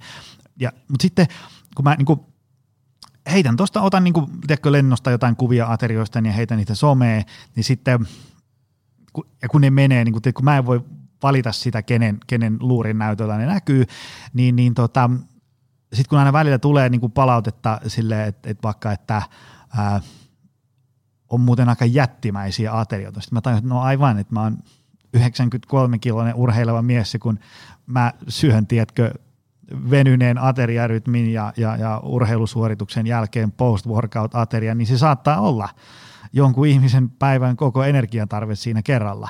Niin mä ymmärrän, että se ateria ikään kuin saattaa niin kuin ahdistaa jotain. Ähm, ja sitten myöskin tietysti, kun me ihmiset ollaan joskus vähän semmoisia turhamaisia, Teekö sille, että jos mä otan ateriakuvan, niin kyllä mä nyt laitan ne kurkut ja porkkanat silleen kivasti, tiedätkö, että tälle näin, niin sitten ikään kuin mä nostan sitä rimaa, tiedätkö, että, että niin aterioiden myös pitää näyttää hienolta ja niin edespäin. Se, kun mä en niin kuin sinänsä tavallaan, mulla on vähän kahtia jakautuneet ajatukset niin somefiideistä ja niin edespäin, niin kuin ihmisistä, treenistä, ruuista, kuvista, mitä ihmiset sinne postaa. Yhtäältä mä ymmärrän sen, että tavallaan, että kun ihminen laittaa sinne kuvan, niin haluaa laittaa jonkun kivan kuvan. E, e, e, siitä on niin hankala syytä. Jos mä niin kuin, tiedätkö, mulla voi olla vaikka niin kuin jonkun maailman niin kuin sympaattisimman ja, ja kehopositiivisimman ihmisen kanssa otetaan joku kaverikuva, ja sitten just ennen kuvanottoa, niin ne saattaa että, että hei, näkyykö tämä mun finni? Tai, tai niin kuin, sit, ei ne ole silleen, niin kuin, että nyt jos mun finni näkyy, niin sitten niin maailma on pilalla ja niin edespäin. Mutta on silleen, niin että hei, ota mä laitan nämä kaulukset kivasti ja tiedätkö, hiukset tällä ja näin. Ja, ja, ja tota, ne ei ole niin kuin pahan tahtoisesti liikkeellä. Vaan ne haluaa, niin kuin, että jos mä postaan kuvan niin auringonlastusta kiva auringonlasku ja kiva ruoka ja kivan näköinen minä ja niin edespäin. Mutta sitten toisaalta taas siitä saattaa muodostua sellainen kuva, että elämä on yhtä niin kuin kiiltokuva vaan. Ja et, et, niin kuin, mitä meidän pitäisi niin kuin ajatella, nyt puhutaan niin kuin kehosta, ruoasta, hyvinvoinnista ja tämmöistä, niin mitä meidän pitäisi niin kuin ajatella ylipäätään niin kuin mediasta, sosiaalista mediasta, fiideistä ja niin edespäin. Mä yhden jatkan, jatkan vielä, jos Koska kun, niin kuin, aina välillä tulee vastaan kuvia, missä joku ihminen teetkö, niin kuin istuu niin sanotusti normaalisti. Ja sitten se on silleen, että näetkö, mullakin on vatsamakkaroita. Hyvä, että sitä tuoda esiin. Mutta se ei poista sitä, että 150 aikaisempaa kuvaa on sellaisia, missä ollaan tarkoituksella niin, että vatsamakkaroita ei näy. Niin se tavallaan se, se on niin kuin tosi sellainen – siinä mielessä semmoinen niin kuin epäsuhta suhteessa siihen, millaista meidän ihmisten arki normaalisti on. Että se saattaa, jos sä otat ikään kuin sen somefiidin sellaisena, että tätä kaikkien muiden ihmisten elämä on, niin sitten sulle muodostuu tosi väärä kuva, ja sitten siitä saattaa muodostua sen, että nykyään pitää olla sitä ja tätä. Mm. Vaikka se oikeasti se on niin kuin hyvin murto-osa ihmisten niin kuin arjesta. Mitä meidän pitäisi ajatella somesta? Helppo kysymys. Koska niin kuin, tiedätkö, kun sekin on vähän huono, jos joku sanoo, että, että, niin ahdistuu somesta. Niin, niin, se on vähän laiskaa ajattelua, että sanoo, että älä mene someen, koska mm. niin kuin, siellä on paljon kivaakin. Kyllä, ja, ja, ja so, somehan on semmoinen ympäristö, missä me vietetään yhä enemmän ja enemmän meidän aikaa. Ja, ja mä tunnistan tosi hyvin ton kaksijakoisen suhtautumisen, että, että ikään kuin, niin kuin somehan, mä suhtaudun someen jotenkin sillä tavalla, että se on vähän semmoinen niin kuin rinnakkainen todellisuus, että se on pikkasen semmoinen shiny happy maailma mm-hmm. ja sellaisena ihan ok. Ja silloin kun on itsellä itsellään, itsellään itsestä semmoinen shiny happy fiilis, niin siellä on kiva viettää aikaa, koska kaikki muutkin on shiny happy.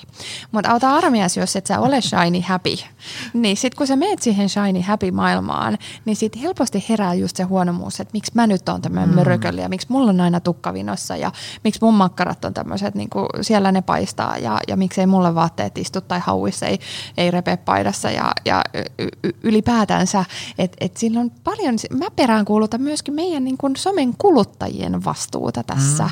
että et, et sinänsä siis sehän on niin kuin fakta, että sehän on vähän semmoinen siloteltu mm. ja kiiloteltu pinta ja, ja ja esimerkiksi mit, mitä just katsoo vaikka näitä someinfluenssereita, niin kyllähän ne on niin oikeasti aika harkittuja kokonaisuuksia. Mm. He tekevät sitä työkseen.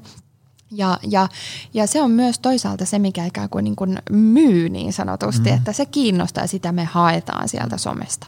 Mutta mä näen sen toisaalta vähän ongelmana sen, että se on pelkästään se sisältö, niin kuin valtaosa siitä sisällöstä on harkittu ja semmoista siloteltua ja toisaalta niin kuin se ei vastaa sitä meidän arkista todellisuutta. Että musta olisi kauhean kiva, kun välillä näkyisi tosiaan niitä vatsamakkaroita tai finnejä tai, tai kaksoisleukaa tai, tai ryppysiä paitoja ja, ja nyt tämä on vähän ehkä semmoista niin kuin koulukuvamaista, että me valitaan aina se niin kuin paras koulukuva, jossa me Ää. vähän niin kuin esitetään itse itseämme siellä somemaailmassa.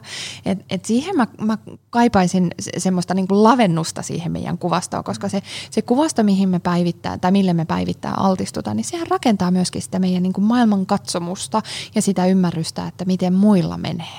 Ja, ja varsinkin silloin, kun ei ole se shiny happy olo, niin on hirveän niin kuin hankala muistaa sitä, että tämä ei ole todellisuutta, koska silloin se tuntuu niin räikeältä. Se ikään kuin se niin kuin ihanne ihminen, siellä somen ihanne ihminen, mikä näkyy meidän fiidissä ja sitten se oma todellinen olo, vähän se mm. huonompi fiilis itsestä, niin se on, se on tosi iso kuilu silloin ja on vaikea ikään kuin rakentaa sitä siltaa sen kuilun yli.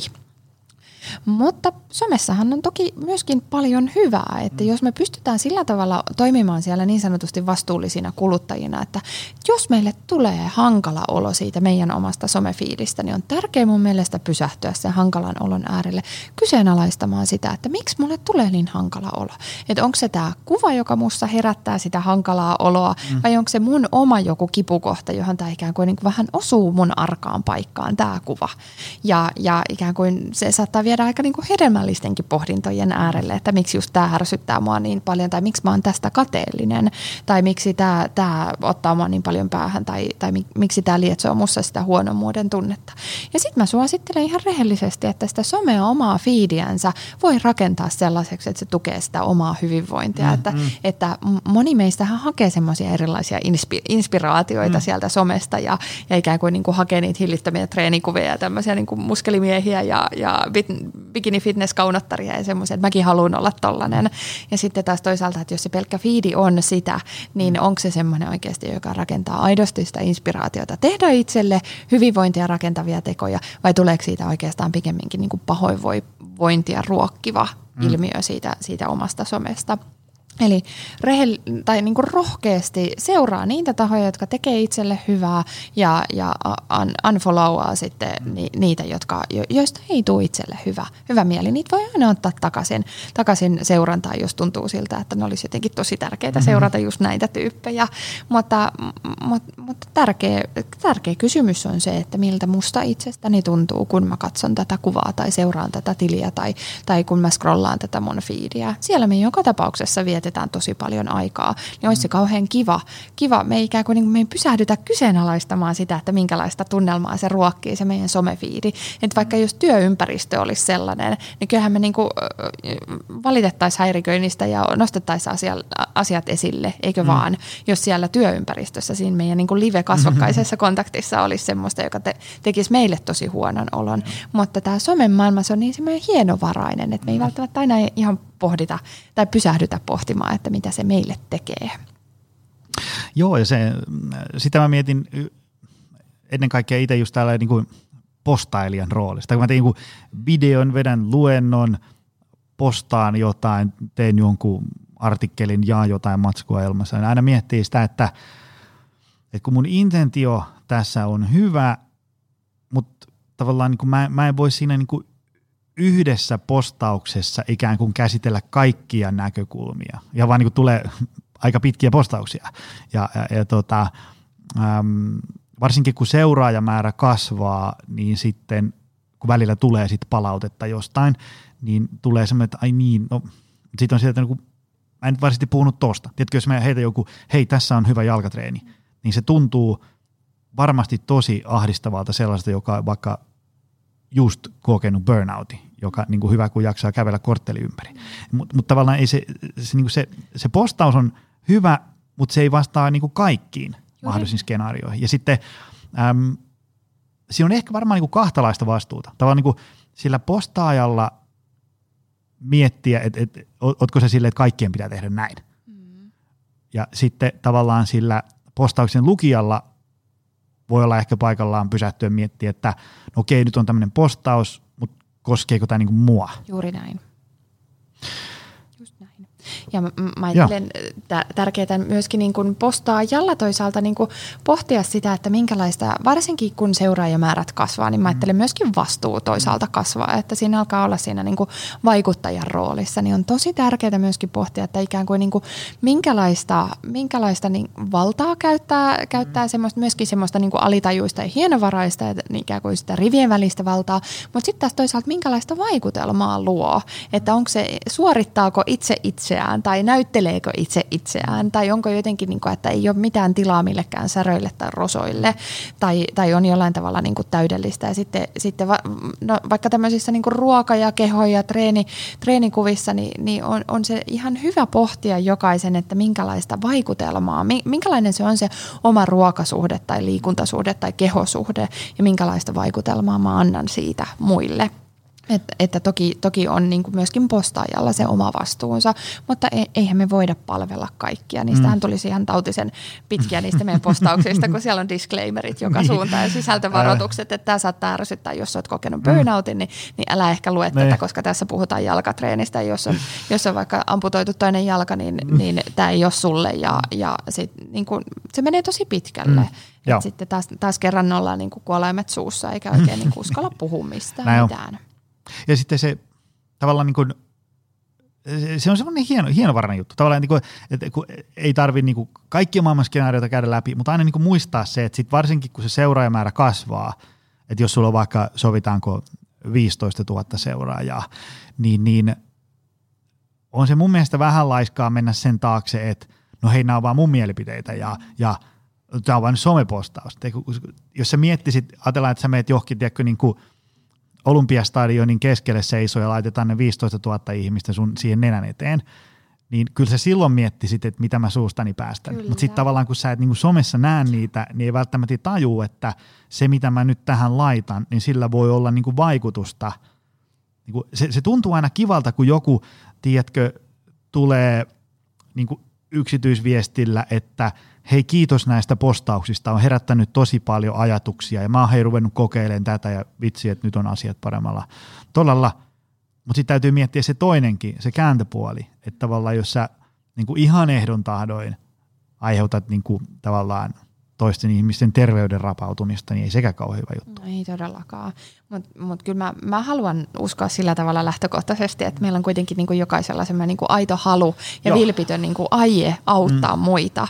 Mutta se ehkä joskus, joskus me mennään siinä meidän niin kuin halussa, valtavassa mm. halussa auttaa muita, niin me mennään vähän metsään, koska mm. me ajatellaan, että se meidän juttu on se, mikä toimii. Ja se mm. varmaan toimii myös sullekin, huolimatta siitä, että mikä sun elämäntilanne on, koska se toimii mullakin. Mm. Et siinä me mennään tosi helposti toki sitten metsään. Että, että et, et siinä, siinä mä laittaisin nyt taas niitä suita suitsia suuhun, mm. että, että sen sijaan, että me jotenkin niin ratkaistaan asioita tai tehdään asioita tai tiedetään asioita toisten puolesta, niin me voidaan antaa vinkkejä, me voidaan antaa ajatuksia ja ideoita, mutta annetaan kuitenkin jokaiselle se mahdollisuus toteuttaa ne omalla tavallaan. Hei, tästä tuli vähän pitkä jakso, mutta tämä vitsi tämä oli, tää, tästä tuli parempi kuin mä osasin kuvitella. Mun mielestä tämä, toivottavasti moni jakso tänne päätyyn saakka, koska niin tässä – tämä oli nimenomaan just sellaista moninäkökulmaista mm. tarkastelua, mikä monesti jää, ainakin niissä kuplissa, missä itse pyörin, niin jää, jää tota, äm, vähän silleen niin kuin vajavaiseksi. Puhutaan tavallaan niin kuin aina yhdestä kulmasta ja sitten kun se keskustelu on usein semmoista, että sulla on ikään kuin joku koulukunta, joka ajaa jotain asiaa ja sitten sulla on se toinen koulukunta, joka ajaa jotain toista asiaa ja sitten kun ne yrittää keskustella keskenään, niin siitä ei meinaa tulla ikään kuin mitään. Niin se on tosi hankalaa, koska helposti ollaan siellä niin kuin omista, huudellaan sieltä omista poteroista niin, käsin niin. ja ei keskustella siellä niin kuin pelikentällä, ei kohdata. Tota, jos pitäisi tiivistää tämä loppuun, minuuttiin kahteen. Mitä meidän tästä niin kuin koko laihdutus, keho, painonpudotus, ajattelu, fyysiset, fyysinen keho ja muuta. Mitä tässä pitäisi niin ajatella? Sellainen yhteenveto. Mun tekee mieli palata siihen, mistä me aloitettiin, mm. että joka ikisellä on yhtäläinen oikeus olla, olla olemassa, voida hyvin siinä omassa kehossaan ja mä ajattelen, että, että jos me jollain tavalla pystyttäisiin ehkä sisäistämään tämä ajatus, mm. niin me ehkä voitaisiin vähän paremmin. Meillä olisi ehkä enemmän niin kuin rauhamaassa myöskin muiden kehojen suhteen, eikä tarvitsisi, ei, ei ehkä tulisi niin isoja yhteen törmäyksiä, että jos me sallittaisiin jokaiselle se yhtäläinen oikeus, oikeus voida hyvin siinä omassa kehossaan. Se oli hyvä tiivistys. Hei, mistä ihmiset löytää sinut? Onko sulla jotain verkkosivuja, paikkoja? On, joo. Eli, eli olen myöskin aktiivinen sometoimija, eli, eli psykat alaviiva fi tai psykat.fi, vähän riippuen alustasta, mutta sieltä löytyy Facebook ja Instagram on ehkä semmoiset mulle aktiivisimmat ja Twitterissä mulla on aina välillä semmoisia aktiivisuuspyrähdyksiä, mutta se ei ole mitenkään niin kuin jatkuvasti käytössä. Että Sulla on kotisivuja? Mulla on kotisivut eli www.psykat.fi ja siellä on myöskin blogi, missä mä yritän näitä, näitä aiheita myöskin pohdiskella ja avata, avata vähän lisää. Ja toki enemmän kuin mielelläni jatkan keskustelua somen puolella. Musta ne on tosi hedelmällisiä ne keskustelut, että aina, aina vaan, tai siis saa, saa lähestyä mua kyllä ihan yksityisviestein ja sähköpostinkin kautta, eli katarina.meskanen at psykat.fi. Mahtavaa. Vähän tuli pitkä, mutta tämä oli jokaisen minuutin arvoinen. Kiitos tästä miljoonasti. Kiitos Joni, tämä oli tosi antoisa keskustelu ja kiitos kutsusta tulla, tulla juttelemaan näistä ja oiko olisi ollut aikaa vielä toinenkin tunti.